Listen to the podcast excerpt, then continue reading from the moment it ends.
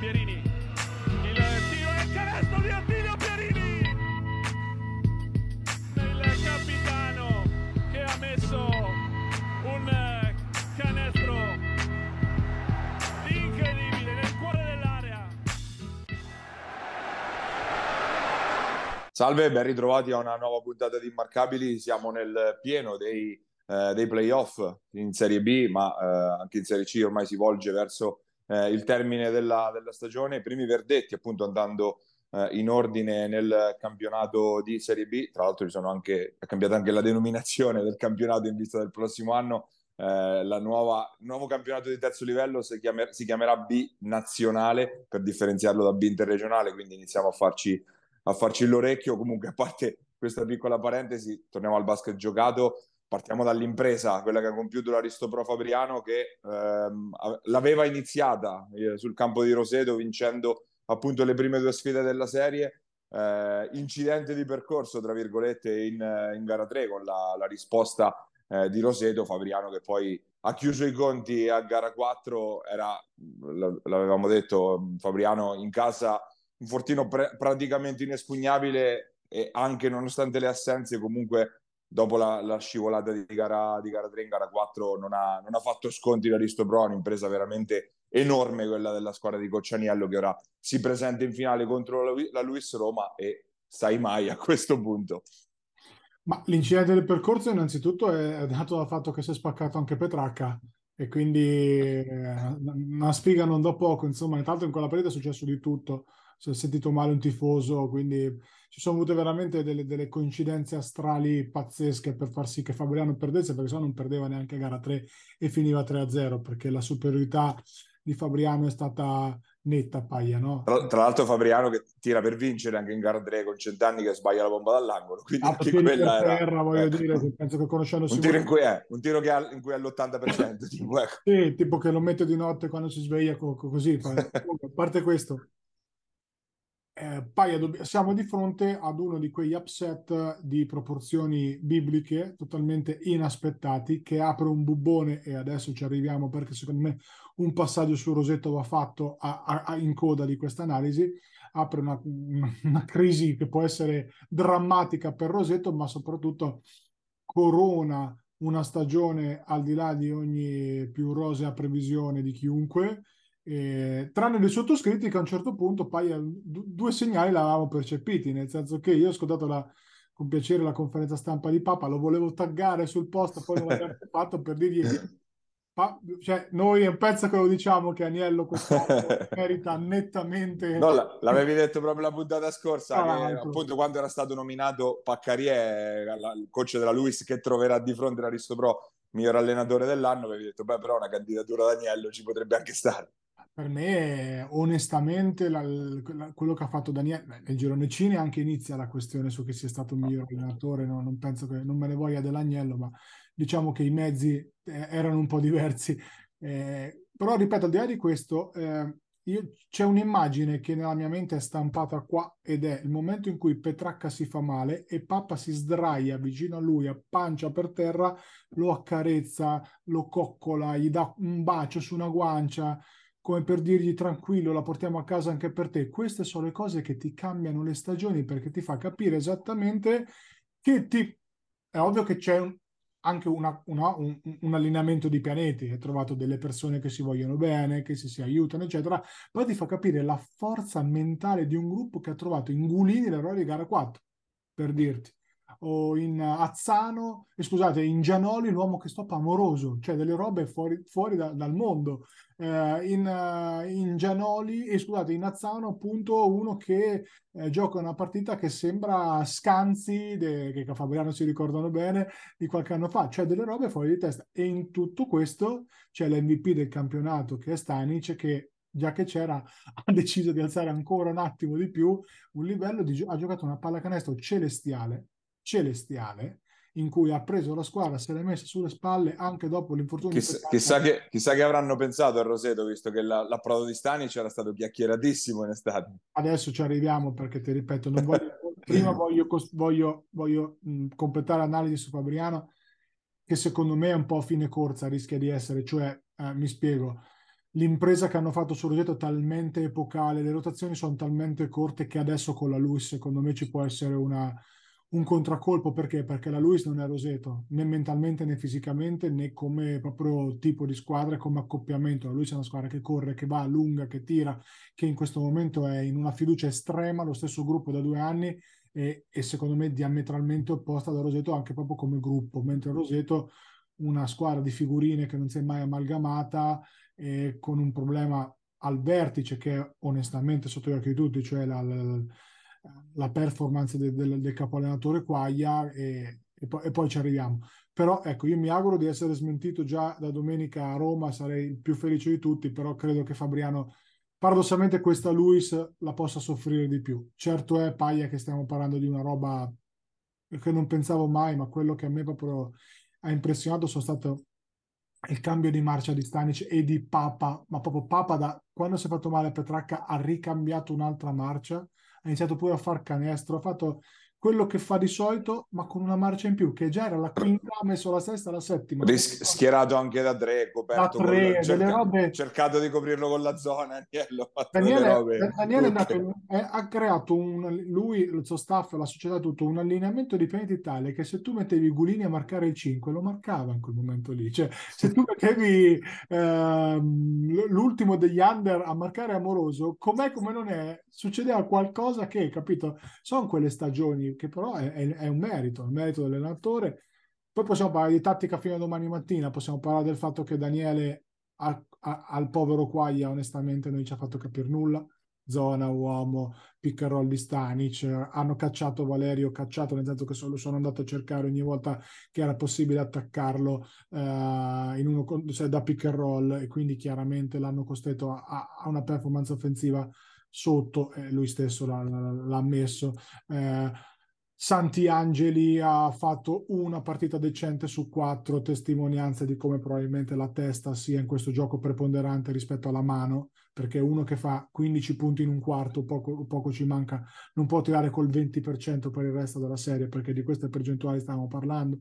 Si è perso completamente Quaia nelle rotazioni, a un certo punto veramente non, non ci si capiva più nulla e la squadra, questo l'ha percepito, onestamente Roseto ben poca cosa ed è un peccato perché io personalmente sono un simpatizzante mh, di lunga data di Roseto e di tutte le piazze storiche con tradizione, però capisco la rabbia dei tifosi, capisco la delusione, hanno il 100% di ragione, perché questa squadra, Paia, so che sei d'accordo con me, durante l'anno non ha mai dato l'impressione di avere quell'unità di intenti che poi Fabriano ha, ha, dimostrato sul campo e secondo me anche in termini di costruzione della squadra troppo talento e troppi pochi role player, cioè Pastore mancato come il pane rispetto all'anno scorso, Serafini mancato come il pane rispetto all'anno scorso. Ricordiamoci Serafini quando pigliava i rimbalzi in testa a chiunque, qua Fall sembrava Jokic a un certo punto, cioè veramente ha preso 15-20 rimbalzi su due partiti, ma, ma, proprio in attacco. Cioè a un certo punto mi pare Paglia in gara 4 era 5, 5 rimbalzi attacco al secondo quarto. La roba poi te ti fa capire proprio che l'energia con cui Fabriano ha affrontato stasera è stata diversa, è stata determinante per la vittoria e Fabriano non è che abbia neanche tirato da tre con percentuali stratosferiche, ti voglio dire, capito? Cioè, Fabriano ha tirato anche partite dove ha tirato quasi il 50 da 3 e non c'è stato bisogno, hanno annichiliti con la difesa, con l'intensità e con la forza di un gruppo straordinario, secondo me eh, veramente il, la più bella Fabriano degli ultimi anni, ma, de, ma a mani basse da un lato bisogna vedere co- se e, che, e, come cambieranno le, le, dinamiche alla luce di, quello, di, quello, di, questo miracolo sportivo, perché ricordiamo che la società prima dei playoff ha annunciato la possibilità che venga, tra virgolette, smantellato tutto alla fine di questa stagione. Invece, al contrario di quello che poteva succedere, è successo proprio esattamente l'opposto, quindi la, la squadra si è amalgamata ancora di più, si è caricata ancora di più, bisogna vedere appunto se fra qualche settimana, quando sarà finito tutto, potrà far, questo potrà far cambiare le valutazioni che ci sono state in estate. A livello, parlando di Roseto, beh, il fallimento è clamoroso anche perché probabilmente è una delle squadre che ha speso di più la scorsa estate. Il, il, se negli anni scorsi il, l'obiettivo a due era un po' meno marcato perché comunque la concorrenza era più agguerrita, quest'anno ovviamente era dichiaratissimo il, l'obiettivo a due e fallirlo andandoci nemmeno vicini perché eh, Roseto esce lontana dal, dagli spareggi, esce dopo una stagione in cui era partita malissimo, in cui però dopo tutto sommato aveva ritrovato una parvenza di equilibrio evidentemente abbastanza fragile perché alla prima, alla prima difficoltà poi la, società, la, squadra si è sfaldata, bisognerà vedere anche come la società reagirà perché qua ricordiamo che parliamo di un consorzio che si è creato tre anni fa, parliamo di una, eh, di una società che invece è salita dalla C alla B interregionale, quindi Roseto l'anno prossimo si troverebbe con due società divise da una sola categoria, una in B nazionale e una in B interregionale, quindi bisognerà vedere anche quella, quella che dinamica sarà e quindi cioè, credo che sia una serie spartiacque a livello soprattutto di futuro per entrambe le società, al di là di quello che sarà il presente, perché è ovvio che, ok, per Roseto è finita, per Fabriano il futuro non sarà comunque in A2, quindi credo che il risultato vero e proprio sportivo lasci il tempo che trova, però appunto in prospettiva futuro può essere veramente lo spartiacque questa serie qua. Cambia veramente il mondo, Paiano. Tu pensa a Roseto, c'è una società che dal nulla viene con l'entusiasmo di una vittoria di un campionato, anche se di C, comunque di campionato, che adesso arriva in B2 con l'entusiasmo anche della gente. E una, bastava leggere i, commenti ferociti dei tifosi sui social, l'hanno fatti neri, ma ripeto, secondo me, vista la mia interrogetta, è nata anche bene, cioè veramente qualche, qualche anno fa... Altri, qualche decennio fa sarebbe stato peggio. Sarebbe stato un problema tornare probabilmente a Roseto, e, e, però guarda, io una cosa mi ha, mi ha, nei, nei, tanti commenti, tante cose che ho letto, anche sentito da amici, insomma, mia moglie di Roseto, quindi eh, ex ultras, quindi diciamo che qualcosina eh, de, della piazza l'hanno uso, è stato che questa squadra non ha proprio creato mai legame con i tifosi, cioè l'identità rosettana è un'identità molto simile a quella del fabrianese, cioè il fabrianese vuole una squadra che lotta, si sbuccia le ginocchia e che va oltre l'ostacolo, il rosettano è uguale, cioè la squadra dell'anno scorso non l'avrebbe contestata nessuna perché? Perché Pastore piuttosto ti, ti, dava una testata ma la palla te la faceva prendere, Serafini piuttosto ti mordeva un orecchio ma il rimbalzo lo prendeva lui, lo stesso May comunque in alcuni momenti è stato un, un uomo importante, non a caso sono stati i tre più acclamati e soprattutto secondo me in quella squadra lì Amoroso c'era molto più senso perché era l'uomo di talento nettamente il faro di riferimento, quest'anno invece con Nicolic ovviamente, però Nicolic più di fisico, no? Valerio più di, di mano, ok? Quest'anno Valerio è stato totalmente eclissato dal, dagli esterni. Cioè non, non coperto a livello no, difensivo più che Non coperto difensivamente perché Nicolic è stato poco, ma cambia poco perché c'era Dincic, c'era Sec, non è che c'ero io, voglio dire come cambio, de, come cambio di, di Nicolic. Ne, negli esterni è mancato qualcosa secondo me proprio anche numericamente perché alla fine hanno finito in quattro a giocare alla fine. Cioè, na- Natalini in campo, Di Emilio, Emilio battezzato fino mm. all'inverosimile, mm. cioè, non, non, non, non sì, si avvicinava nessuno. E, e, alla fine c'è stato Zampogna che è stato nettamente, diciamo... Il meno peggio. Esatto, il meno peggio tra tutti quanti. Quindi proprio una squadra costruita male, ma d'altronde senza un direttore sportivo a quel livello lì le scelte le paghi eh, io sono sempre un fautore del, del, dare le possibilità ai giovani, però probabilmente qua è stato schiacciato da una responsabilità eh, che ancora non era in grado di, di, sopperire. Le dichiarazioni a fine partita sono state abbastanza eloquenti, ci sono state delle non dichiarazioni, onestamente.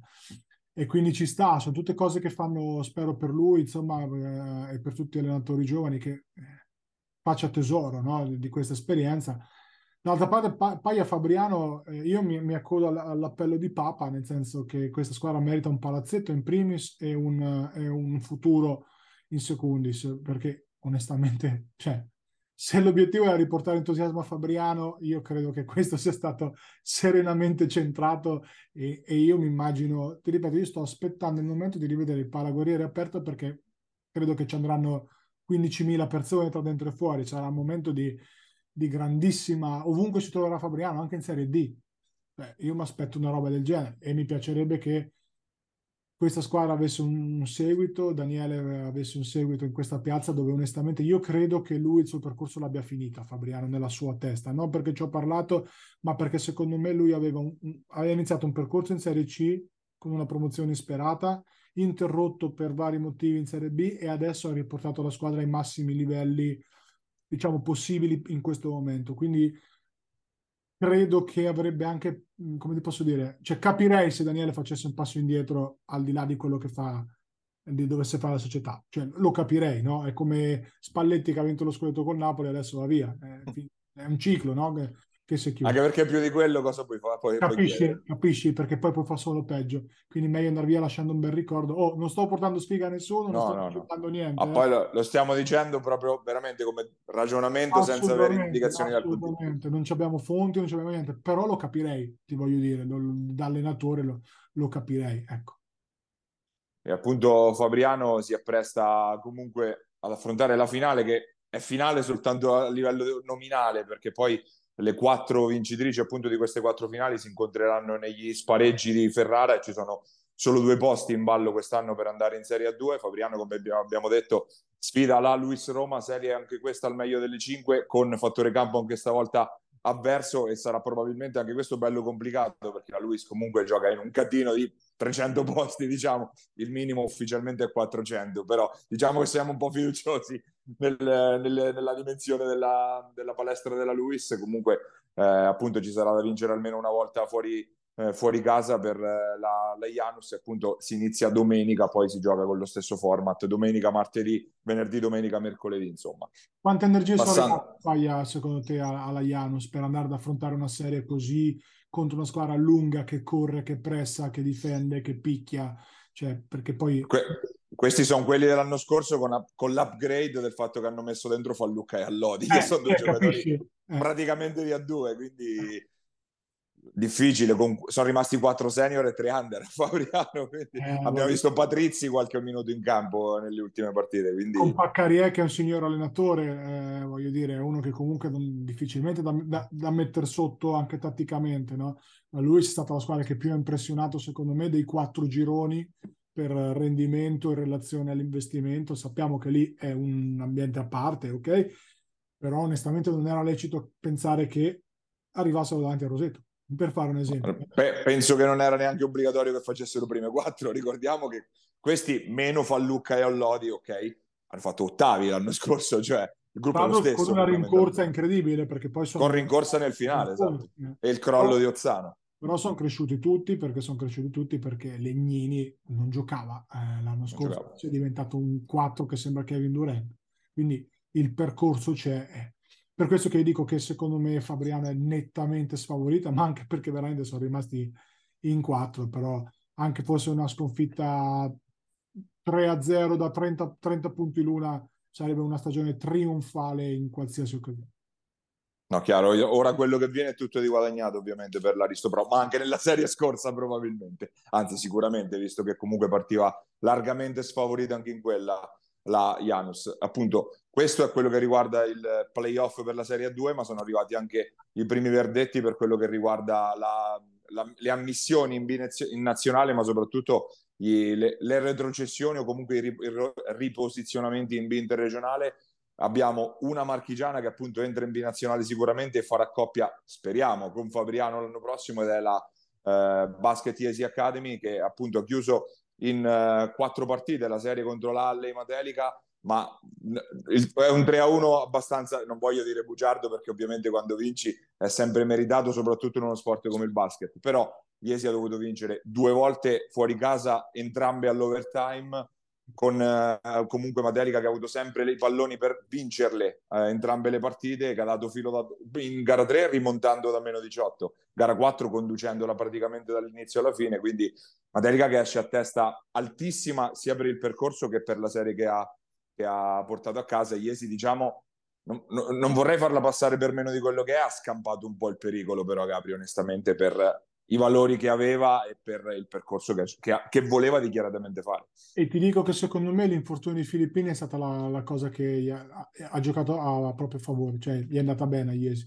Che Filippini onestamente era un problema da, da, soprattutto difensivo, nel senso che comunque con i quintetti piccolissimi di Matelica, che spesso sono stati quintetti veramente piccoli, eh, era un problema da accoppiare, ok? E in attacco per i soliti motivi delle aree piene, del fatto che un lungo contro un piccolo viene quasi sempre penalizzato dai fischi, eccetera, eccetera, in attacco non è che poteva dominare. Con Varaschin da 5 questa squadra è cambiata da così a così. Varaschin ha dominato. Dominante. Soprattutto in gara, in gara 4 è stato determinante. Eh, che, che, fosse un giocatore. E tra l'altro ci fa capire quanto era forte Senigaia l'anno scorso, perché questo Varaskin e questo Bedin che ha dominato tutto l'anno, eh, fa, dopo, dopo ci, ci, arriviamo su, su Senigallia, però ci fa capire quanto fosse forte. Eh, Varaskin è stato determinante, secondo me è stato l'MVP della serie, eh, con Marulli, ok, perché non vinci mai se non c'hai un esterno chiaramente eh, che, che, faccia una grande serie. Merletto mi è piaciuto molto perché comunque la sua regia a me personalmente mh, senza forzare, cioè, ovvio che rispetto al Merletto scintillante che abbiamo visto nelle altre, nelle ultime di campionato è, è un conto, però secondo me ci ha avuto l'intelligenza di andare dove doveva andare e questo per un playmaker secondo me è importante, cioè di abbassarsi un attimo e di metterla in mano a, ai compagni. Secondo me è stata la chiave.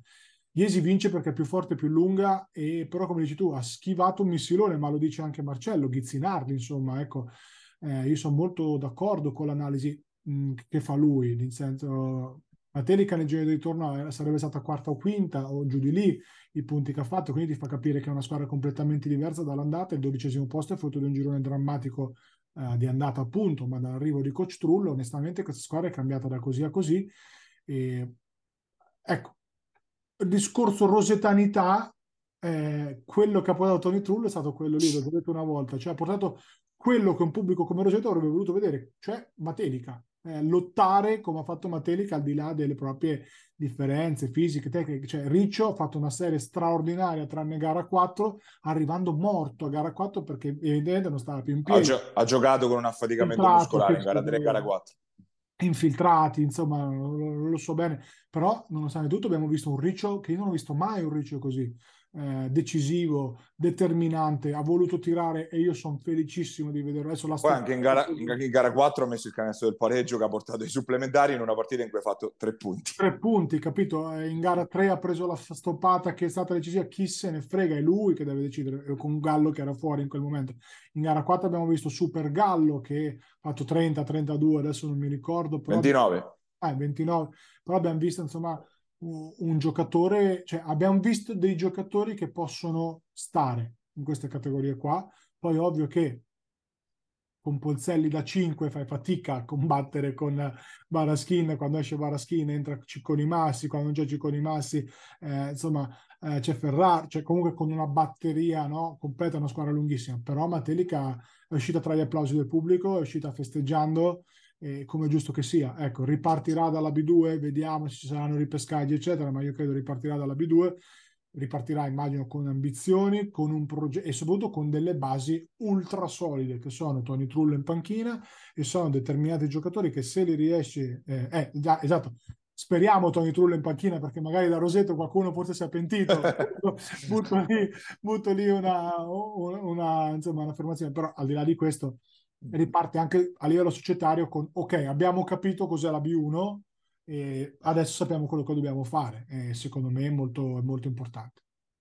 E c'è un discorso Palasport anche lì, ricordiamo che ovviamente è meno impellente di quello di Fabriano, però comunque, anzi, è un progetto già avviato, già presentato nei mesi scorsi e si spera appunto nel giro magari di un anno di averlo, quindi anche per Matelica potrebbe essere un passo in avanti che guarda appunto a un ritorno in quella B in quella binazionale che quest'anno è sfuggita.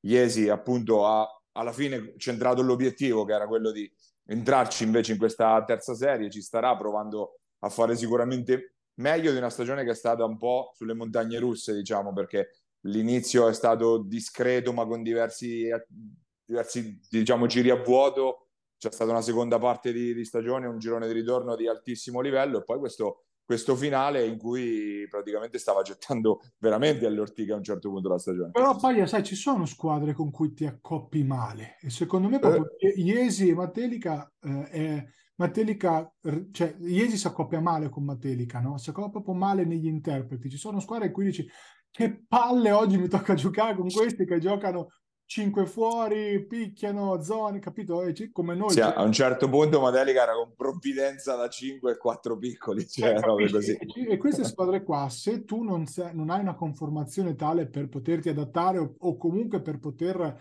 far valere il tonnellaggio, l'esperienza, rischi grosso, rischi grosso. Noi come Civitanova quest'anno abbiamo avuto, eh, vedi, con Iesi la serie è stata più difficile del, del dovuto perché proprio per lo stesso motivo, una squadra noi conformata in un certo modo eh, contro una squadra che non aveva niente da perdere, che, cor- che correva, tirava, abbiamo fatto fatica ad accoppiarci proprio. E, e ci sta che soffri, e che non... però alla fine hanno vinto due partite in trasferta, ok, di supplementare con il rigore al novantesimo, quel che vuoi, però hanno vinto due partite in trasferta. E quando vinci due partite in trasferta in un campo come Matelica, che è un fattore, chiaramente eh, i meriti ci sono, Iesi secondo me ha meritato di, di, di, finire in B1 perché ecco, eh, ricordiamo ha perso l'ultima giornata la, la, partita decisiva ad Ozzano e direi che mi sento di dire che il futuro per Iesi deve essere un futuro eh, di costruzione, ok? un passo alla volta di recupero del, del, del tifo anche come ho detto non del vecchio tifo necessariamente ma di un nuovo tifo costruito intorno alla nuova società di entusiasmo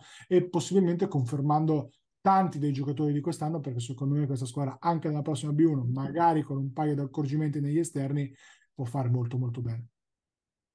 E non ce l'ha fatta neanche Senigalli ad entrare nella B nazionale alla fine è arrivata una sconfitta per eh, 3 a 1 contro Piacenza. Senigalli ha avuto l'acuto, il ruggito in, in gara 3 ma poi in gara 4 ha mollato la presa e appunto dopo, appunto dopo queste quattro partite scende in, uh, in B interregionale. Alla fine poi uh, coach Filippitti la, la, sua scelta l'ha fatta, alla fine è stato Gnecchi quello, il sacrificato nelle ultime, nelle ultime partite. Senigallia che non è che abbia mollato di schianto, però è chiaro che si è visto che la squadra non, non girava più come nei momenti migliori della stagione.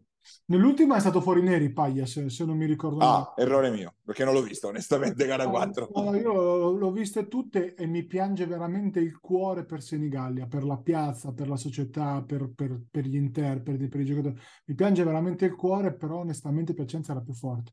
Piacenza era, Paglia era più forte, più completa, più solida, più, più tutto. Onestamente, eh, anche dal punto di vista tattico, eh, non, la, la, non, essere stati in grado di trovare una soluzione alla zona 2-3 messa in campo da Piacenza è un minus importante perché l'attacco alla zona di Senigallia spesso andava ad accoppiarsi con la 2-3 facendogli dei grossi favori onestamente quando magari eh, gli interpreti secondo me il cui cestistico per fare qualcosa di diverso c'era, c'è tuttora perché Pozzetto è un giocatore esperto, intelligente, Giacomini pure, Santucci pure, però questa squadra purtroppo dal rientro di Santucci ha perso completamente la, la, la, l'equilibrio che aveva. Ribadiamo, per la centesima volta, non è che Santucci sia la testa di cavolo che ha fatto saltare per aria tutto, anche perché il giudizio sulla stagione di Senigallia è per forza di cose eh, soggetto a quello che è successo a Santucci, perché una squadra costruita in un modo che pensa di dover fare a meno del suo miglior giocatore per tutta la stagione, quindi mette dentro un altro giocatore costringendo a turnover, poi Santucci rientra, ma non è chiaramente eh, nei ritmi, nelle maglie, no? nel, nel, proprio anche a livello sistemico all'interno della squadra che nel frattempo si è trasformata, è ovvio che l'asterisco c'è, è ovvio che non, non mi sento neanche di attribuire colpe eh, di costruzione della squadra piuttosto che di allenamento. No, è una stagione sfigata, eh, per usare sempre i termini molto tecnici, che sai, non ti sei fatto male l'ultimo degli under. Ecco, ti sei fatto male il miglior realizzatore del campionato in un momento determinante di un qualcosa che non sei stato in grado di capire i tempi tecnici perché non era uno strappo, uno stiramento, un crociato, è stata una roba complicata. No, ma più che altro non potevi capirlo probabilmente, quindi quando sei andato, se, cioè si è dovuto intervenire per forza di cose inserendo oh. il Giannini di turno perché comunque qualcosa bisognava fare, non si poteva andare avanti senza. Per forza, perché se no giocavi veramente con Vallido che doveva giocare 40 minuti senza panchina, quindi per forza. Eh. Sì, sì, sì, L'intervento secondo me di Giannini è stato anche un intervento intelligente, cioè che ci stava in quel momento e che non ha fatto male. Poi però rientrato Santucci, eh, lì è saltato tutto, perché la rotazione degli esterni è saltata, perché è mancata tanta difesa, e perché onestamente anche la distribuzione dei tiri è, è saltata col tritolo.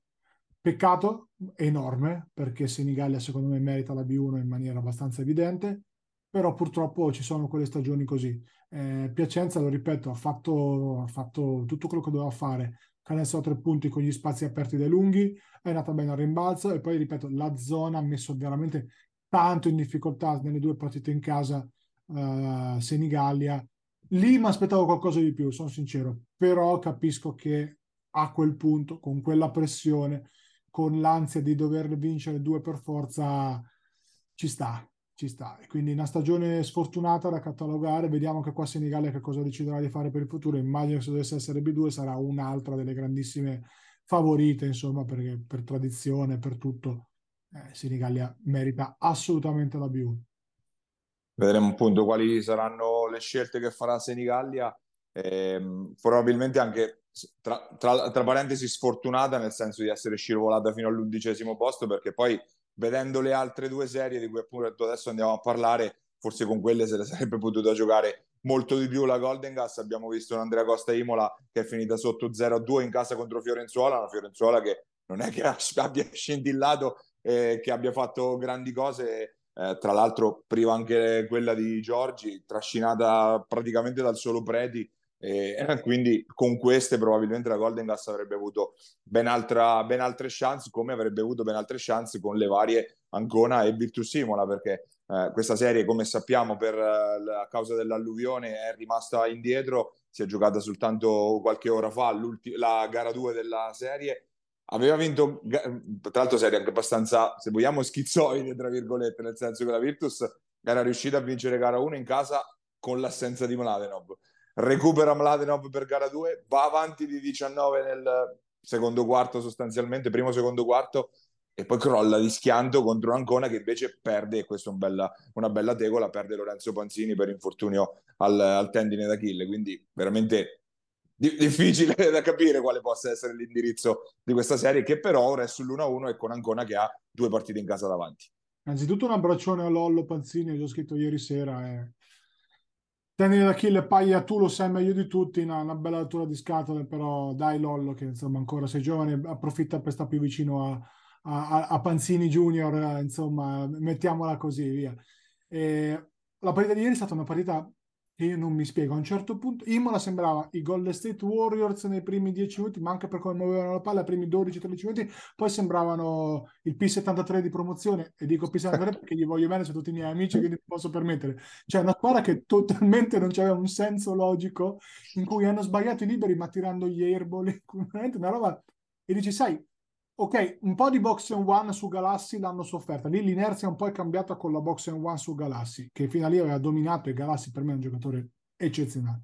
Detto ciò, un po' troppo poco, perché per una squadra che poi si è iniziata a guardare male tra di loro, Ragazzi, onestamente, non ci ha capito molto ieri, anche proprio dal punto di vista delle rotazioni. Tenuto Alberti che ha giocato al contrario, Carta che onestamente è un 2003 che mi sembra... Alberti che tra l'altro ha giocato tre partite quest'anno probabilmente. Eh, voglio dire, ieri sembrava Tony Allen dei Memphis Grizzlies, lo specialista da mettere lì, ha fatto tre falli in un minuto, uno più netto dell'altro e si, e si è anche arrabbiato. Cioè, tre falli veramente banalissimi e secondo me ci sta, quelle, quelle, partite che poi a un certo punto ti si spegne la luce, si spegne la luce, buona, finita, e resettare, recuperare. Per Ancona bene, perché ancora non è che abbia scintillato neanche ieri sera.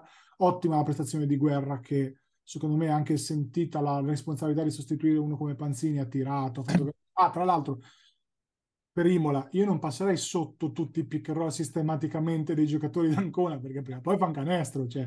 E ieri molto bene Giombini, in attacco e difesa, ha dato una stoppata saltando 2,55 m, volato, proprio ha levato le lampadine del, del palazzetto, incredibile, ha dato bene al rimbalzo, ha fatto una buona partita. Adesso cambia tutto, Paia, perché è vero che si sposta Rossini, ma non è che sia un fattore campo così determinante per, per Ancona, che insomma in casa quest'anno ha perso svariate volte, e soprattutto non c'è Lollo Panzi e cambia giorno a notte perché una sui nervi complice l'avversario la vinci. Adesso c'è Piccione che deve giocare 10 minuti e onestamente non mi sembra in grado di stare 10 minuti in campo in una serie così pesante. Di là Bladenov è tornato fino a un certo punto, nel senso che fisicamente c'era, mentalmente secondo me era ancora da un'altra parte. Partito bene, poi anche lui perso in tutto quel marasma che ha Mara, fatto. Ma ieri Morara che si è messo a tirare da tre punti come fosse Kevin Durant, cioè c'è stato poi... Comunque è, è Galassi veramente il... il Galassi. Al di là di quel, è, sì. è, quello che indirizza un po' la squadra. E è strano quando hai anche uno, uno come Tommasini comunque squadra che dovrebbe essere il termometro, invece lo è Galassi Però, di questa squadra. La bronzatura di Tommasini parla molto chiaro. Devastante parla molto chiaro. È arrivata l'estate, lui c'è uno stabilimento balneare a cui pensare in questo momento. Mi sembra. No, però nei giorni scorsi ho visto che ha postato storie in cui stava anche certo, lui certo. spalando certo. nel fango con gli altri, quindi, quindi anche quello. Però Tommasini mi aspettavo di più, ma tutta la stagione che mi aspetto di più da Tommasini. Eh, doveva dare ferma troppo la palla, secondo me, la ferma veramente troppo per questa squadra. Questa è una squadra che deve andare di corsa, di ritmo, al ritmo di Galassi deve andare. Invece quando Tommasini c'ha palla, la palla si ferma, pick and roll, ripa, ripick, passa sotto, la muovo, rimbe- e passano 10 secondi contro una, una, un'Ancona che se la fai difendere uno contro uno, due contro due, interpreti ce l'ha, perché Ciribeni difende, Giobbini difende, Bedin difende. Se la fai difendere 5 contro 5 è diverso. E quindi ecco perché Galassi ti, ti dirà un ritmo diverso, perché innesca tutta una serie di vantaggi che poi col penetra scarica riesce a concretizzare. Anche Aio ieri, onestamente, è tornato ad essere il giocatore di C-Gold, non quello di B che abbiamo visto. Eh, vediamo Paia, vediamo che Imola si presenta a Paolo Sini, secondo me è un Imola che darà, proverà a dare una risposta, ma soprattutto vediamo ancora senza Panzini perché questa è un'assenza tragica, eh, inutile dirlo, tragica, eh, cervello, cuore, anima di questa squadra qua però vediamo adesso come ancora saprà fare a meno. Secondo me vanno alla quinta. È possibilissimo, appunto per la, la, l'andamento un po' rapsodico che c'è stato, ricordiamo, si gioca venerdì al, al Palarossini appunto con gara 3, se non sbaglio vado a memoria, gara 4 lunedì, non domenica, non vorrei ricordare male, il 29, eh, il 29 dovrebbe essere che è lunedì se non sbaglio, però meglio guardare sul sito di Lega Pallacanestro, non ce l'ho sotto, ricordo sicuramente che gara 3 appunto è venerdì eh, appunto al Palarossini e poi gara 4 di nuovo in casa eh, Luciana Mosconi e queste sono le certezze perché appunto siamo sull'1-1, eventuale gara 5 però se la Virtus Imola ne pizzica una insomma l'Ancona poi ci sarebbe da tornare al Palaruggi e non è che sia il, il massimo delle, delle, idee perché comunque lì sì invece il fattore campo può sentirsi però Ancona già appunto già una volta ci è andata a vincere quindi eh, vedremo come si metterà in quella che sicuramente fino ad ora è stata la serie più più equilibrata di, questo, di questi play-in come li abbiamo ribattezzati. Noi chiudiamo la nostra lunga parentesi dedicata alla Serie B. Ora parliamo un po' d'altro, diciamo di settore giovanile, perché comunque c'è stata, abbiamo parlato nelle scorse settimane della VL Pesaro che aveva vinto la Next Gen e che ha fatto benissimo nelle finali under 19. Ora parliamo dell'altra grande protagonista marchigiana di questa stagione giovanile, ovvero lo Sporting Porto Sant'Elpidio che si è eh, che è approdata alle finali nazionali under 15 e under 17, ne parliamo con il responsabile tecnico Gianluca Pizzi, andiamo ad ascoltarlo.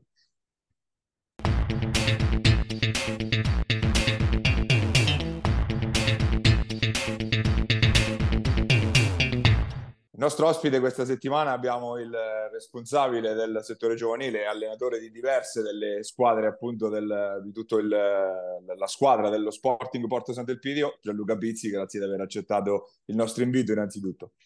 Grazie a voi Marco, un saluto anche a Gabriele.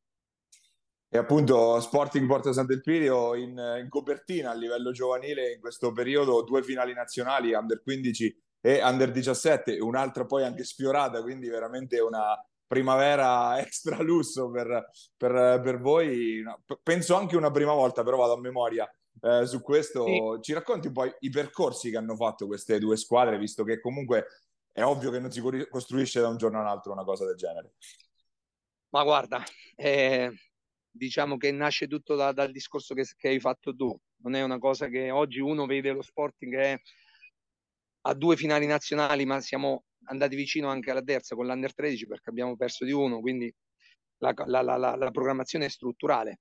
Da dove nasce Marco? Marco nasce da, da tanto lavoro, da una società che, che, ha investito in alcune persone, dalla pazienza di, di aspettare che poi i semi che uno eh, coltiva fioriscano. Ecco. Sono squadre, ad esempio l'Under 17, io personalmente l'alleno dal, da quando è Under 14, quindi abbiamo fatto under 14 che sono stati poi campionati se vi ricordate bene c'è stata la pandemia nel 2020 under 15 2021 l'anno scorso hanno fatto l'under 16 quest'anno l'under 17 quindi è il risultato di un percorso di quattro anni. L'under 15 anche questa è una squadra che io ho preso l'under 14 è il secondo anno che ci lavoriamo. E non ci sono grandi segreti. Il segreto più grande è il lavoro. Eh, voi avete fatto anche un percorso in, in controtendenza rispetto ai vostri vicini, nel senso che comunque se andiamo a guardare poi quello che fanno le, le, attività che portano avanti tante società lì in zona, ma non le nomino nemmeno, tanto la geografia la conosciamo tutti, però comunque sia appunto voi avete fatto un, un percorso di aggiunta, di salita di uno scalino eh, ogni anno. Se, se, secondo te quello può aver influito in qualche modo, nel senso nel rendervi più attrattivi anche per, per gente che inizia a venire da non solo da Porto Sant'Elpidio, ma da Civitanova, Porto San Giorgio, Macerata, Montegranaro, cose del genere, insomma, cioè ad allar- ad, ad, ha contribuito un po' ad allargarvi, diciamo. Guarda Marco, ti dico che la sensazione già è cominciata un paio di anni fa, quando ragazzi da Acquaviva Picena prend- hanno deciso di venire da noi, cioè questi prendono il treno a San Benedetto e vengono da noi, ragazzi da Macerata, ragazzi da Potenza Picena. Eh, noi siamo la squadra di Porto Sant'Elpidio, però realmente se io ti dovessi dire i nostri ragazzi da dove vengono, vengono da tutto il territorio, anche fuori dalla nostra provincia. Quindi per noi è ovvio che è una grande soddisfazione il fatto che ci venga riconosciuta questa, diciamo, questo pedigree di chi vuole lavorare in una certa maniera viene, viene da noi. Ecco, noi di questa cosa siamo, siamo veramente fieri e soddisfatti. Io spero e mi auguro che questo sia un volano un po' per tutto il territorio, anche per quelle altre società, perché, perché se uno ci crede nel settore giovanile, se uno poi fa le giuste cose, poi i risultati che non sono Guarda, il discorso del settore giovanile e del risultato è un, un, discorso abbastanza complicato. Il risultato non è quello sportivo vinci o perdi, il risultato poi è creare e formare dei ragazzi sotto il profilo sì tecnico, atletico, ma anche morale. Poi dopo è, la, la, loro formazione, come conseguenza della loro formazione, sono i risultati, non è l'inverso. E quindi niente, di sicuro il discorso del territorio e dei, dei tanti ragazzi che vengono da noi anche da fuori regione è, un, è l'ennesimo riconoscimento del lavoro che stiamo facendo. La domanda non te l'ho fatta a caso, nel senso che io sono cresciuto nel settore giovanile di Porto Sant'Elpidio, allora Porto Sant'Elpidio Basket, io originario di Sant'Elpidio a Mare ero il forestiero della, squ- della squadra, ce n'erano, cioè, capitando a 7-8 km ero il forestiero, nel senso che tutti gli altri erano comunque solo ed esclusivamente di Porto Sant'Elpidio, al massimo Lido di Fermo, cioè proprio ad allargarci. Ecco, quindi è, appunto questo è un salto appunto che, che c'è stato e che è legato ovviamente a tutto il lavoro che avete fatto negli anni. Il reclutamento ulteriore, cioè prendendo magari gente di fuori, qualche straniero magari, può essere il passo successivo? Eh, Marco, eh, la tua è una bellissima domanda. Guarda, eh, mettiamola così. E noi siamo arrivati dove siamo arrivati perché abbiamo fatto sempre dei passi in base al piede che avevamo. Il passo che dici tu è sicuramente eh, il passo successivo a dove siamo arrivati. Oggi abbiamo due squadre alle finali nazionali, quasi tre. Il livello è cresciuto molto, il territorio è molto ricettivo nei nostri confronti. Adesso ovviamente per fare l'ulteriore passo bisognerebbe un po' allargare gli orizzonti con una foresteria, qualcuno da fuori, ovviamente per competere poi in maniera continuativa con eh, società blasonate come, ce ne sono tante, le finali nazionali dall'Olimpia Milano a Bassano piuttosto che e Venezia. Però la nostra forza è stata sempre quella di fare il passo giusto, è evidente che alla fine di tutte queste, di queste due finali nazionali un attimo dovremmo capire come fare per fare il passo successivo che poi può essere quello veramente che ci consacrerebbe all'altissimo, all'altissimo livello. È ovvio che abbiamo raggiunto un livello, dico, sia della squadra in campo che la squadra fuori dal campo, intendo come società, eh, importante. Eh, abbiamo una struttura, abbiamo siamo figli di un percorso di tanti anni, quindi i tempi potrebbero essere anche maturi, però sapete tutti meglio di me che poi dopo ci vuole la sostenibilità economica per ogni scelta che uno fa. E la cosa importante, noi stiamo, siamo qui perché abbiamo sempre ponderato con quello che avevamo a disposizione. La, questa è una domanda un po' spinosa, ma devo fartela. La, l'altra grande questione, ovviamente, è quello dei rapporti con la prima squadra, con col Porto Sant'Elpidio Basket. C'è stato in passato, non è inutile nasconderlo, qualche frizione, qualche problemino. Com'è la situazione adesso? Ma guarda, non è una domanda assolutamente spinosa per me perché i rapporti sono, guarda, non è una, una, una risposta che, che, che, faccio di facciata. I rapporti sono buoni, sono ottimi eh, con, con, la società. Cioè, guarda, Stefano Vecchi viene ogni allenamento. Io sono al palazzetto in questo momento, sono... Riconosco le vetrate. come, tutti, come tutti i giorni, alle due e mezza arrivo qui e vado via passa anche il treno, quindi sentite anche il treno. Classico, perché Vado via parte dietro, quindi... Esatto, alle sette e mezza, otto, e Stefano viene a vedere l'allenamento dell'Under 17 alle 6 quasi tutti i giorni, eh, viene, viene Simone, viene Riccardo Bolognesi, Mm, guarda i rapporti sono ottimi e di sicuro l'idea è quella di, di capitalizzare tutto il lavoro che è stato fatto nel settore giovanile per dare una continuità poi che sia anche duratura e importante a livello di prima squadra. Marco, eh, mh, c'è tutto per far bene, c'è tutto per far bene e anche, anche a livello, a livello di prima squadra, perché poi tutti questi ragazzi che ehm, se lo sono guadagnati sul campo, sono dei, dei giocatori che stanno dimostrando di avere un valore nazionale. Quindi, se facciamo i passi giusti, poi questi giocatori possono diventare pietre dello zoccolo duro, poi perché no, per sognare anche con la prima squadra, no? No, no, appunto, eh, no- noi ci esaltavamo quando andavamo alle finali regionali, qua parliamo di nazionali, quindi un altro, un altro livello, Gabri. Allora, io mi, mh, mi allaccio a quest'ultima domanda per valorizzare un po' il lavoro di Gianluca, che è straordinario, senza mezzi termini. Io credo che il lavoro di Gianluca lo conosco molto bene, abbiamo condiviso un piccola parte di percorso pre-Covid anche con la prima squadra, ma umanamente è una delle poche persone su cui avrei messo, a cui avrei dato mio figlio. Pare che c'ho una figlia, quindi è un altro discorso, però avrei dato un essere umano da crescere nel- nella pallacanestro. Perché? Perché i valori sono giusti la- e la preparazione è quella. La domanda che ti faccio, Giallo, è: eh, ol- di solito si dice dietro un grande uomo c'è sempre una grande donna. Qua tu, secondo me, uno dei tuoi grandi meriti è il tuo staff.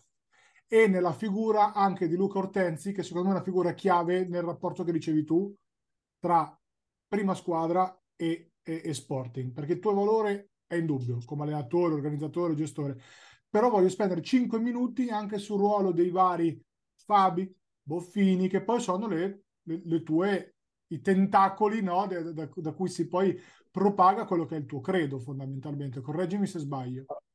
No, tutto giusto quello che hai detto. Faccio una piccola digressione. Abbiamo collaborato insieme e se non era per il Covid avevamo anche sistemato, secondo me, perché c'era delle buone possibilità Sì, è e poi ci salvavamo sul campo perché avevamo sistemato la squadra. Beh, aperta e chiusa parentesi. Allora, eh, con estrema semplicità, Gabri, ehm, non ci sono formule magiche. Eh, la- la- il nome che uno porta sulla maglia, che sia Olimpia Milano, che sia Sporting, che sia Virtus eh, Bologna, eh, conta ma non va in campo, nel senso che tu devi avere uno staff di persone che faccia la differenza. Noi eh, siamo partiti proprio dalla, dalla base, quindi partiamo alla base di un settore giovanile, il mini basket. Il nostro gruppo di lavoro del mini basket è eh, compreso da tre figure, quella più importante che è il responsabile del mini basket che è Francesco Boffini e adesso si è aggiunto Matteo Fabi e Marta Fabi e loro tre stanno facendo un lavoro straordinario. I nostri numeri, prima di tutto, stiamo allargando la base perché noi abbiamo i problemi a livello numerico, nel senso il nostro problema è che abbiamo troppi bambini, ne abbiamo tanti e quindi dobbiamo fare più corsi per ogni annata. Il lavoro che stanno facendo è incredibile, abbiamo attivato i progetti scuola, è un lavoro veramente di altissimo eh, livello e da parte mia c'è una grandissima stima in tutti e tre e fiducia incondizionata, eh, principalmente ovviamente nella figura di Francesco che è il responsabile. Va da sé che poi dopo tra il mini basket e quello che è il settore giovanile dove io proprio intervengo in prima persona dall'Under 14 c'è bisogno di un uh, trend union. Io come io mh, sono di Porto San Giorgio, ho giocato con la San Giorgese Basket, eh, io ho cominciato a giocare alla palestra Baldassari nel 1987 e poi nel settore giovanile mi ha allenato Ermanno Morlacca. E io quando sono venuto qua, uno dei primi istruttori che ho preso è stato Ermanno, perché per me Ermanno è, l'ho vissuto sulla mia pelle, è il miglior collegamento che ci possa essere tra mini basket e settore giovanile. E lì Ermanno è coadiuvato sulla parte atletica da Claudia e loro due, ovviamente Ermanno è quello che gestisce tutto, è un elemento chiave di raccordo tra il mini basket e poi quello che io prendo con l'Under 14. come vedi è un lavoro veramente strutturale, programmatico per ogni età. È ovvio che quando vengono da me c'è un ulteriore cambiamento e qua eh, ti dico che in tutto quello che vi sto dicendo la società ha avuto un ruolo determinante. Per quale motivo? Perché mi ha lasciato davvero carta bianca su come lavorare e carta bianca sulle richieste che io ho fatto. Ad esempio nel settore giovanile io Roberto Rammini, che è il preparatore atletico, sta lavorando adesso in palestra mentre io sto parlando con voi e io ce l'ho il lunedì e il mercoledì dalle due e mezza alle sette e mezza. E noi abbiamo cambiato anche il modo di intendere il lavoro fatto nel settore giovanile e sarà sempre più specifico riguardo al lavoro individuale, cioè i canonici 3, 4, noi ci alleniamo tutti i giorni. Il, il canonico lavoro di squadra noi l'abbiamo diviso nel senso che noi ci alleniamo più fisicamente e individualmente sugli strumenti tecnici piuttosto che gli allenamenti di squadra, perché la formazione del giocatore deve essere veramente formativa e cercare di individualizzare la proposta. Dopo ci sono anche gli allenamenti di squadra e quindi eh, come vedi il mio, poi dopo c'è sempre la mia figura, però dietro di me c'è uno staff incredibile. L'ultimo che dico, per non entrare nella dirigenza, che veramente che posso solo che ringraziarla della fiducia, davvero è, è, è infrequente che uno possa lavorare con una società che ha una stima incondizionata, perché la realtà è che Enzo, Ulderico, Peppe, Simone, Roberto, Concezio sono, sono veramente qualunque cosa io dico, loro mi stanno vicino. Tu hai fatto un nome, hai fatto il nome di Luca.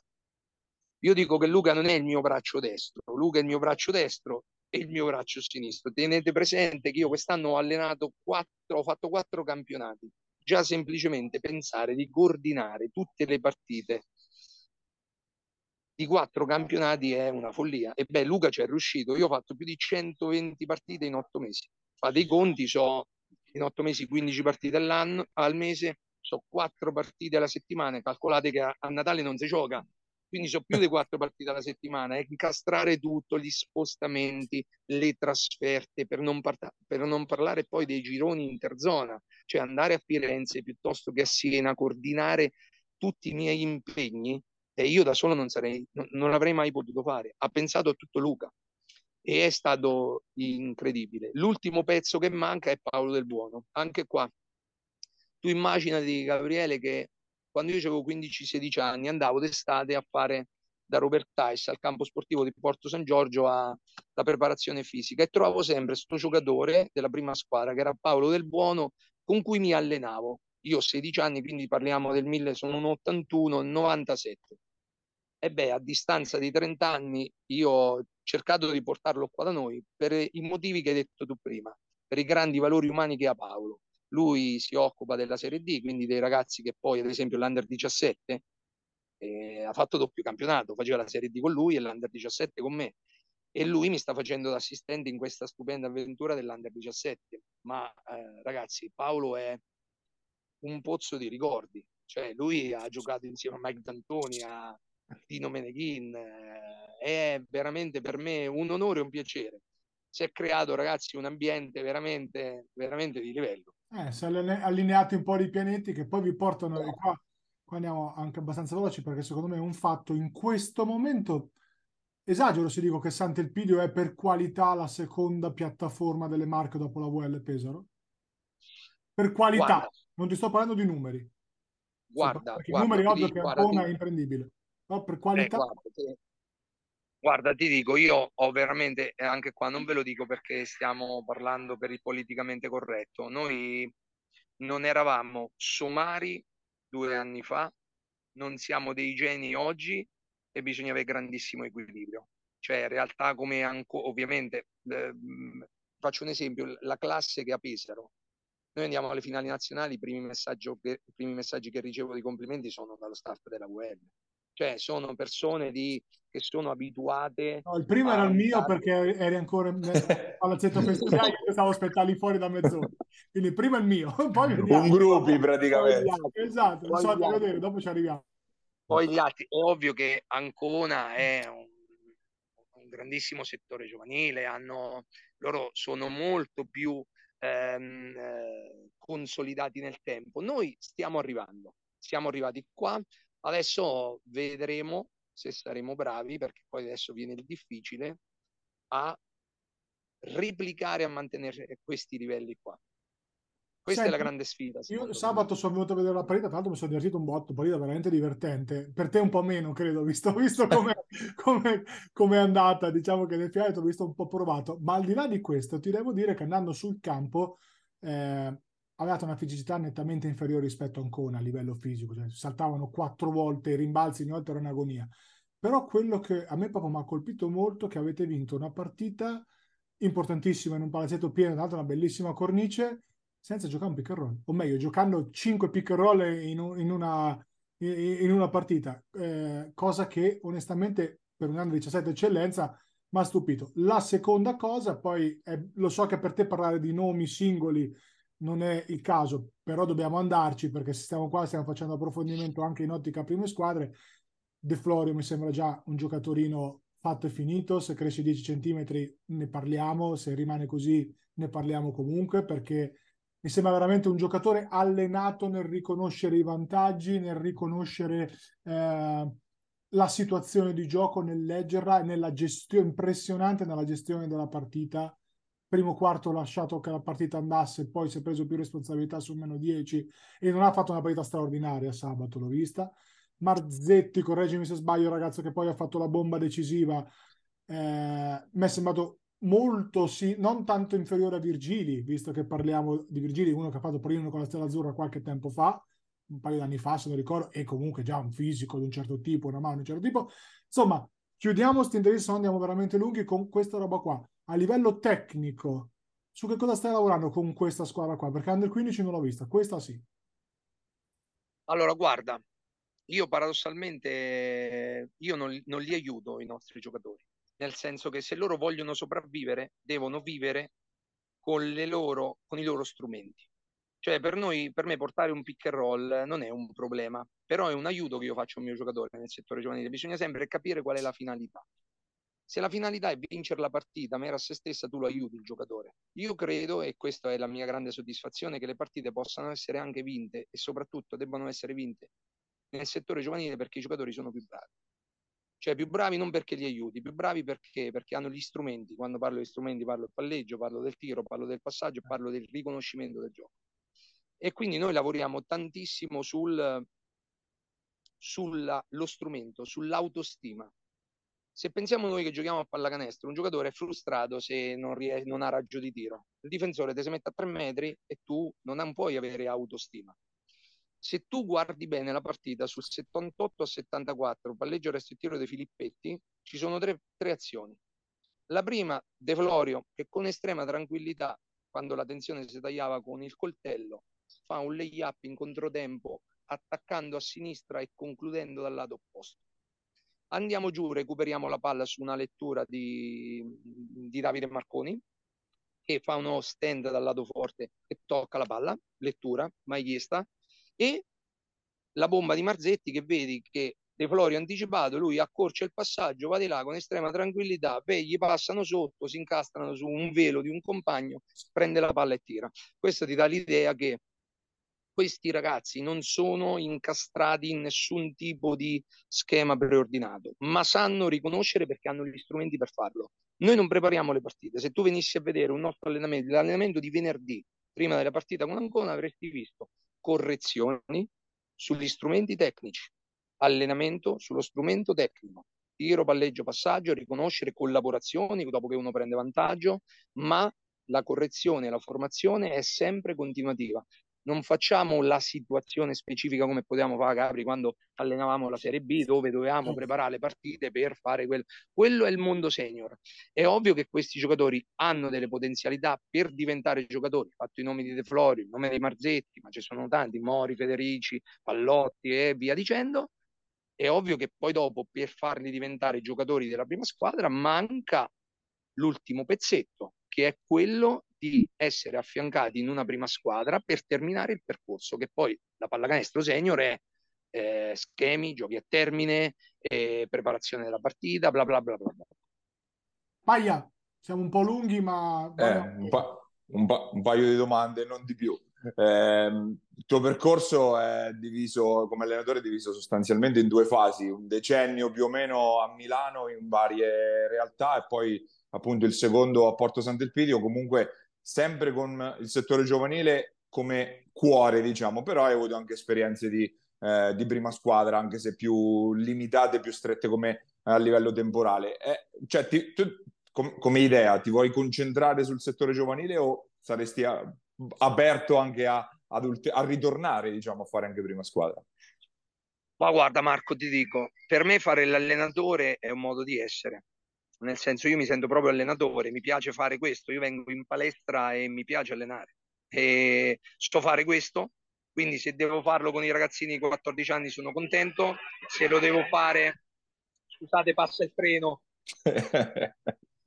se lo devo fare con i ragazzi di 18 sono contento, se lo devo fare con quelli di 30 sono contento uguale, al di là di, di poi qual è, qual è l'annata di riferimento, se è settore giovanile o prima squadra. Eh, ultima, ehm, che poi si collega appunto con, eh, con la questione set- con il settore giovanile. Eh, dall'anno prossimo c'è una mezza rivoluzione a livello dei campionati, lo sappiamo bene, ma una rivoluzione anche perché appunto sparisce anche la regola degli under, che è stata una, una mezza, era stata vent'anni fa una mezza rivoluzione a sua volta per il, per il nostro basket. Che, che, ne pensi di questo cambio che in parte c'è già stato quest'anno con la C Gold prima tolt, in cui sono stati tolti gli under, però adesso appunto si allargherà un po' di, di base. Come lo vedi questo passaggio appunto che per forza di cose cambierà dal settore giovanile a prima squadra? Ma guarda, io devo essere onesto, io sono stato sempre contrario agli obblighi perché si obbliga qualcosa quando c'è, c'è una specie in estinzione. Un ragazzo, se è bravo, gioca indipendentemente dal vincolo che tu gli puoi mettere. La problematica, secondo me, è un'altra. La problematica è, e la domanda è questa che io faccio, ma quanti giocatori pronti ci sono e capaci di giocare in una prima squadra? Questa è la domanda che ci dobbiamo fare tutti. Perché quando io sono arrivato qua, eh no, ma siamo piccoli in questo territorio, eh, ma siamo scarsi, ma non ce l'abbiamo.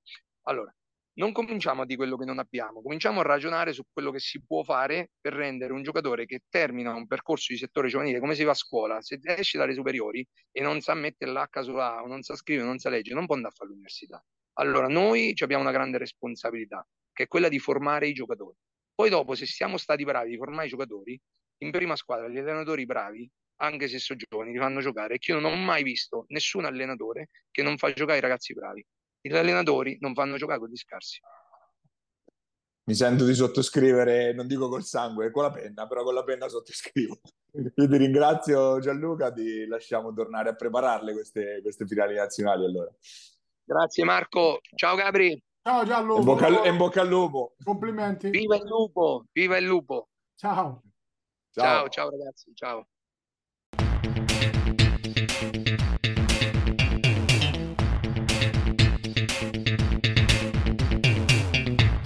Ed era Gianluca Pizzi, il responsabile del settore giovanile, di fatto di tutto il mondo, come abbiamo visto, dello Sporting Porto Sant'Elpidio. Passiamo alla Serie C, sia in Gold che in Silver, siamo ormai agli sgoccioli, Serie eh, Gold che deve mettere solo il suo ultimo verdetto, chi sarà tra il Bramante e Baldiceppo ad unirsi alle altre quattro appunto eh, promosse o comunque qualificate per la nuova B interregionale. Abbiamo visto eh, appunto le prime due partite del, degli spareggi decisivi che mettono in palio gli ultimi due posti. Eh, il derby di Pesaro è andato in maniera nettissima al Bramante, vittoria eh, inequivocabile di 18, peraltro sul parquet di Baia Flaminia, quello di casa del Pisaurum, Pisaurum però che ha avuto la forza di, eh, di rinascere di fatto nel giro di quattro giorni perché dopo averne, eh, dopo averne presi 18 appunto contro il Bramante ne ha dati 20 fuori casa a Valdiceppo ed è stata la, ed è di fatto la prima a qualificarsi di questo gironcino alla, alla, Serie B interregionale proprio perché appunto in virtù degli,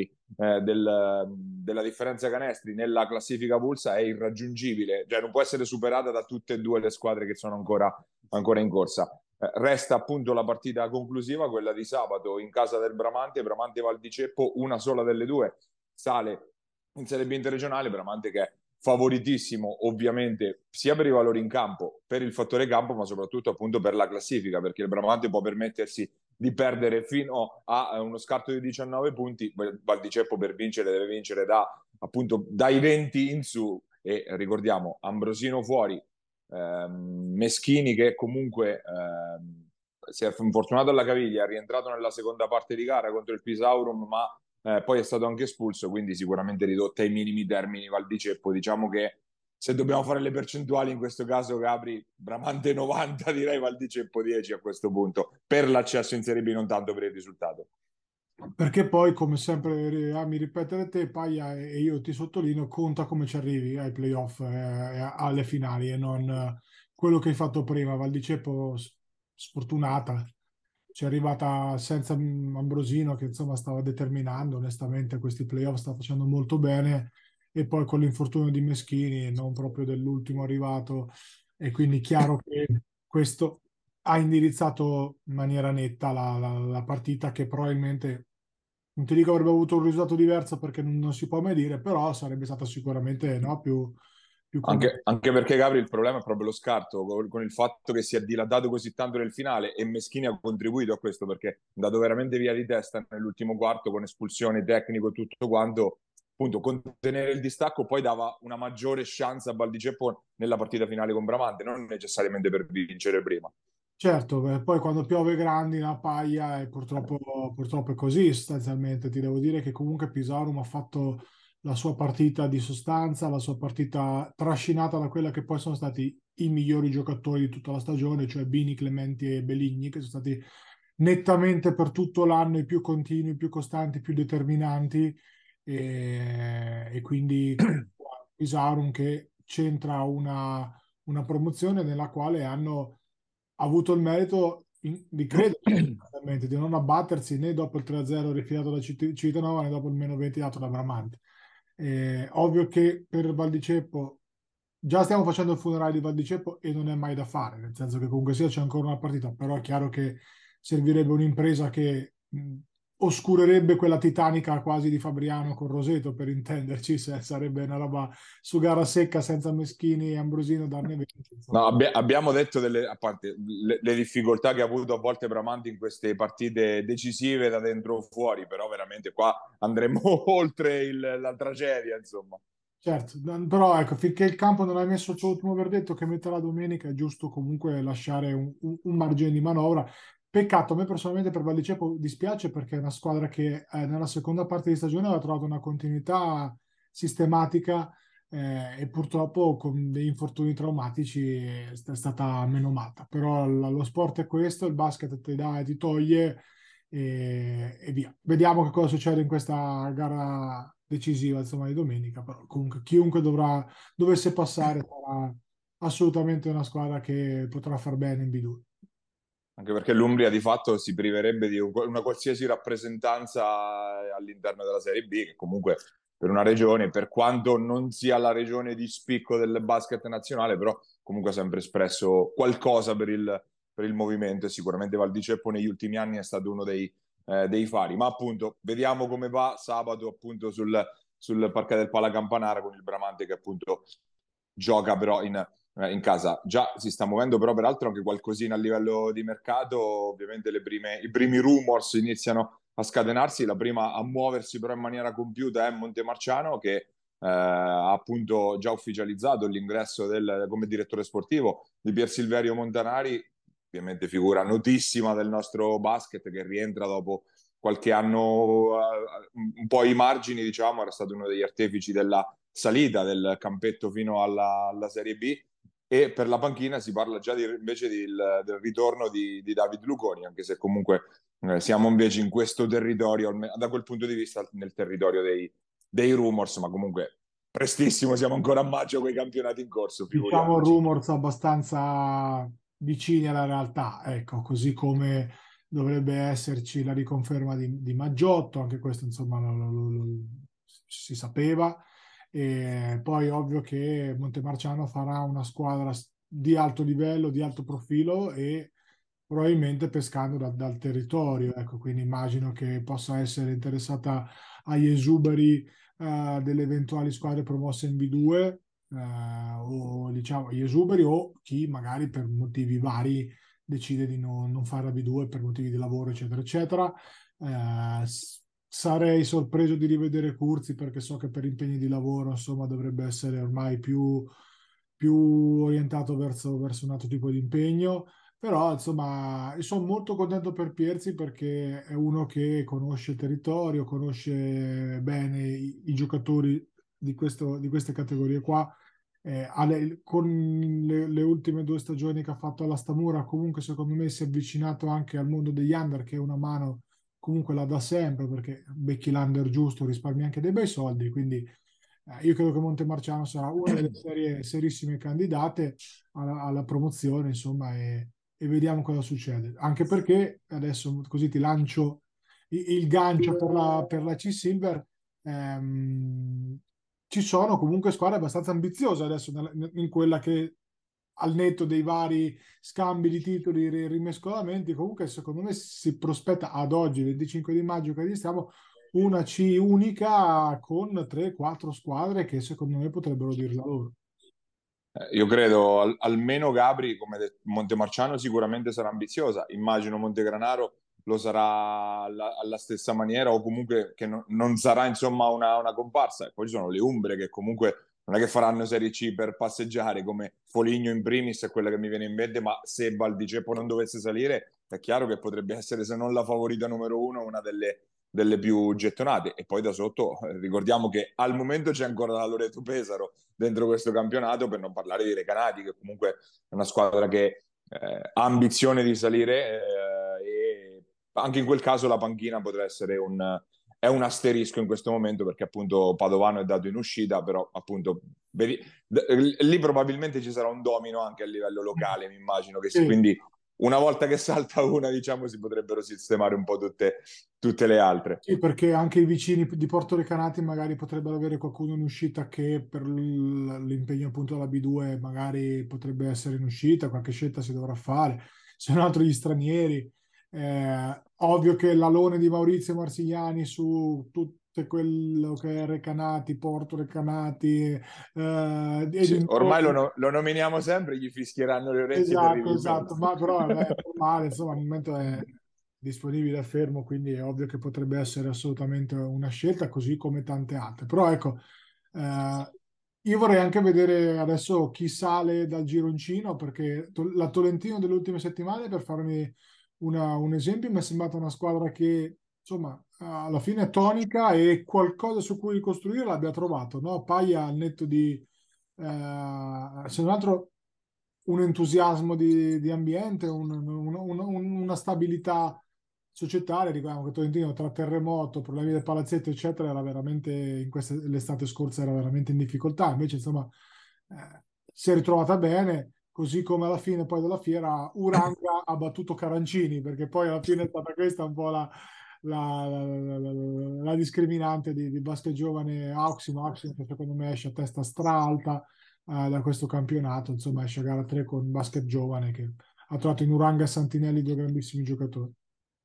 Sì, appunto, rifacciamo un attimo ordine, appunto, perché sono in corso i, playoff barra playout barra play-in, chiamateli come vi pare, insomma per l'accesso alla nuova Serie C ci sono gli ultimi due posti da assegnare, le finali saranno Perugia-Tolentino e eh, Porto San Giorgio Basket Giovane Pesaro, Tolentino alla fine l'ha ribaltata la serie perché ha perso gara 1 in casa, poi ha vinto gara 2 a Falconara e gara 3 proprio non c'è stata gara a Tolentino in un palazzetto appunto come diceva Gabri che ribolliva proprio di, di entusiasmo, pienissimo tifo come ai tempi dorati della Serie C1 e, ehm, appunto con una partita mostruosa di Gavasci che abbiamo visto a livelli dove che non si era mai visto in questa stagione 7 triple 24 punti per il giocatore eh, argentino. Per il basket giovane partite invece ben più sofferte in gara 3 eh, in casa contro l'Aximum.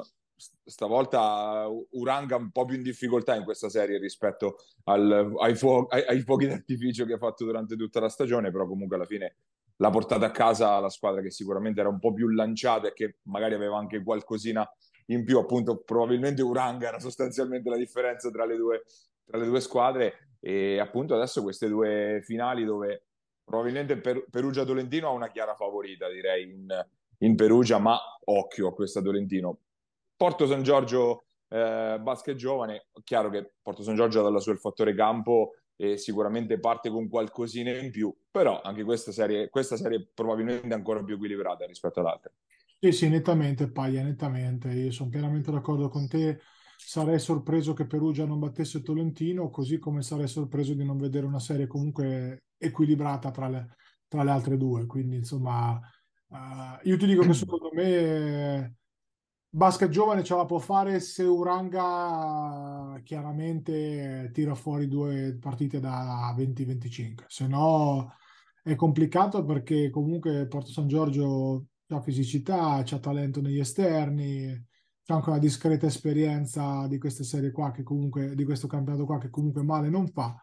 Però ecco, ti dico 51-49 per, eh, per basket giovane, mentre di là secondo me è un 65-35 Perugia. Sono abbastanza d'accordo anche sulle percentuali, tutto sommato.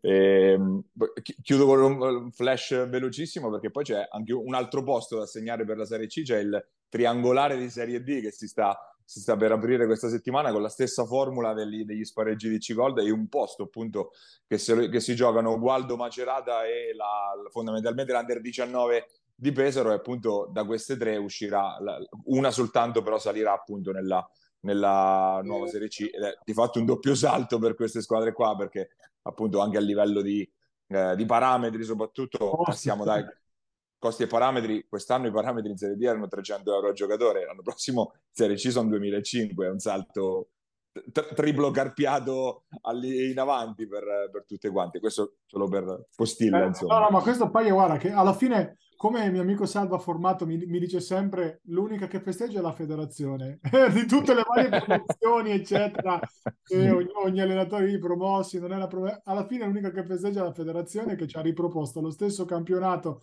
o un pochettino più livellato verso l'alto al doppio de- dei costi, perché questa è, questo è, quanto, se pensate... Che... Eh, numericamente sono le stesse, cambiano i nomi, cambiano, cambiano i nomi cambia un po' la, la dislocazione no, delle, delle, squadre, quindi è ovvio che la B1 sarà di livello più alto della B e la B2 sarà di livello più alto della C Gold, per, però alla fine raddoppiano i costi perché la Serie D, ragazzi, diventano impegnati. Cioè, una, una cavata come la Serie D diventa 500 euro, mi pare, o 700. Adesso sì, 500, 500. 500 poi, la Serie D inizia a essere impegnativa anche la Serie D, però di questo e di molto altro parleremo poi a martedì prossimo allo Star Game, perché poi alla fine eh, la, lo dobbiamo dire, questa è l'ultima puntata pre Star Game, tra l'altro, quindi vai Paglia, introduci anche se no, no, la, la, lanciati Gabri perché è giusto, sei il deus ex machina vero di questa manifestazione, quindi voglio che sia tu a presentarlo per l'ultima volta, vai. Va bene, allora dunque, a, a breve usciamo con tutti i convocati al netto dei vari infortuni, che purtroppo non ultimi Meschini Ambrosino chiaramente ci hanno ci hanno menomato, però in compenso abbiamo recuperato Francone Bazzani, tornato dalla crociera, quindi è carichissimo, insomma, e... chiaramente abbiamo dovuto fare un po' di necessità virtù perché come sapete la Formula non ci ha aiutato, però la manifestazione è molto, molto carina, molto, speriamo riuscita. Ce, lo, ce l'avete chiesto anche tanto sui social, adesso lo mettiamo l'elenco definitivo dei convocati, volevamo aspettare la partita di ieri o quella di domenica. Insomma, Intanto abbiamo progressivamente annunciato quelli che potevamo e poi ovviamente faremo un recap finale per, recap per totale, tutti insieme. Stiamo andando sempre in ordine di, di, voti che abbiamo, in base anche alle disponibilità. Capisco che dall'entroterra di, di martedì sera venire a Cittadella è un po' più complicato rispetto a chi magari sta qui in zona, quindi è normale, però devo dire che tutti i ragazzi sono, sono carichi, sono coinvolti. Adesso eh, manca solo il pubblico, che è l'unica cosa sulla quale noi non possiamo determinare. Quindi, appello elettorale, visto che qua ad Ancona si vota anche sabato e domenica. Anche a Porto Sant'Elpidio. Quindi. Anche a Sant'Elpidio si vota domenica e lunedì, ballottaggi vari. Quindi andate a votare. Poi martedì prossimo venite allo Star Game. Eh, l'ingresso è assolutamente gratuito. C'è Paglia che, che vi aspetta. Stacca i biglietti, stacca i non biglietti. A braccia aperte, esatto. E festeggiamo un po' alla fine dell'anno e e vediamo, chissà che poi non possa diventare un appuntamento fisso, magari anche per le categorie prossime, fare magari B2 l'anno prossimo e C1. Ricapitoliamo anche gli orari, Gabri. Ore sì, 19, 19 per l'inizio ci sarà la gara di tiro da tre a, a, come aperitivo, diciamo, per scaldarci un po' e far scaldare anche soprattutto i ragazzi. La partita vera e propria, diciamo, intorno alle 20.30 e appunto eh, quella sarà il, il cuore della, della, sfida con le due squadre, con le, i giocatori divisi tra costa e entroterra, lo sappiamo, qualcuno ha avuto anche da ridere su quello, ma prendiamolo per quello che è, insomma, alla fine è una festa, è un modo arbitrario per, sì, sì, per dividere un po' i giocatori, insomma. Tra l'altro ci sarà Ciampaglia in prestito alla... Ecco. alla lo... esatto. Mancava un lungo che purtroppo, ecco, Ambrosino si è fatto male, eh, tanti lunghi quelli di, di Foligno ad esempio sono dovuti rientrare, quindi per non fare una squadra di small ball che poi dopo coach uh, Nicolini, che tra l'altro dovrebbe essere la, la, la scelta, o, o, adesso vediamo insomma chi è che c'è in graduatoria dietro Asciutto che è in aereo in questo momento verso l'Argentina. Eh, se no giocava 5 fuori e era improponibile, mentre di là ci sono 3-4 lunghi di qualità. Quindi abbiamo cercato anche di bilanciare con un buon ciampaglia dall'altra parte. Però insomma, al netto di questo che non conta niente, il risultato che non conta niente, è una festa, veniteci a trovare, sosteneteci, e tranquilli che da mangiare c'è, c'è, per chi vuole cenare ci organizziamo, c'è di fuori il camioncino, quindi anche da quel punto di vista siamo perfetti. Poi. Appunto, appuntamento, ci vediamo martedì sera prima della puntata, insomma, dalla prossima di Immarcabili e noi con questa intanto però eh, chiudiamo, se ci state guardando siamo appunto sul canale 75 del Digitale Terrestre eh, su FMTV che ci ospita come ogni settimana, eh, la versione, pod- la versione eh, YouTube, insomma, sul nostro canale Immarcabili eh, TV, dove trovate anche tutte le puntate precedenti. Invece la versione podcast è su Spotify o su Apple Podcast. Un ringraziamento come solito a Basket Market, a Giuseppe Contigiani, spalla e eh, piattaforma di riferimento per noi anche, eh, soprattutto in questa, in questa cavalcata che ci sta portando verso verso lo Star Game. L'appuntamento, come abbiamo detto, la prossima settimana, quando ormai saremo arrivati più o meno a chiusura anche di tutti i campionati, o quasi, appunto, appunto appuntamento qui su Immarcabili. Pierini, il tiro e canestro di Attilio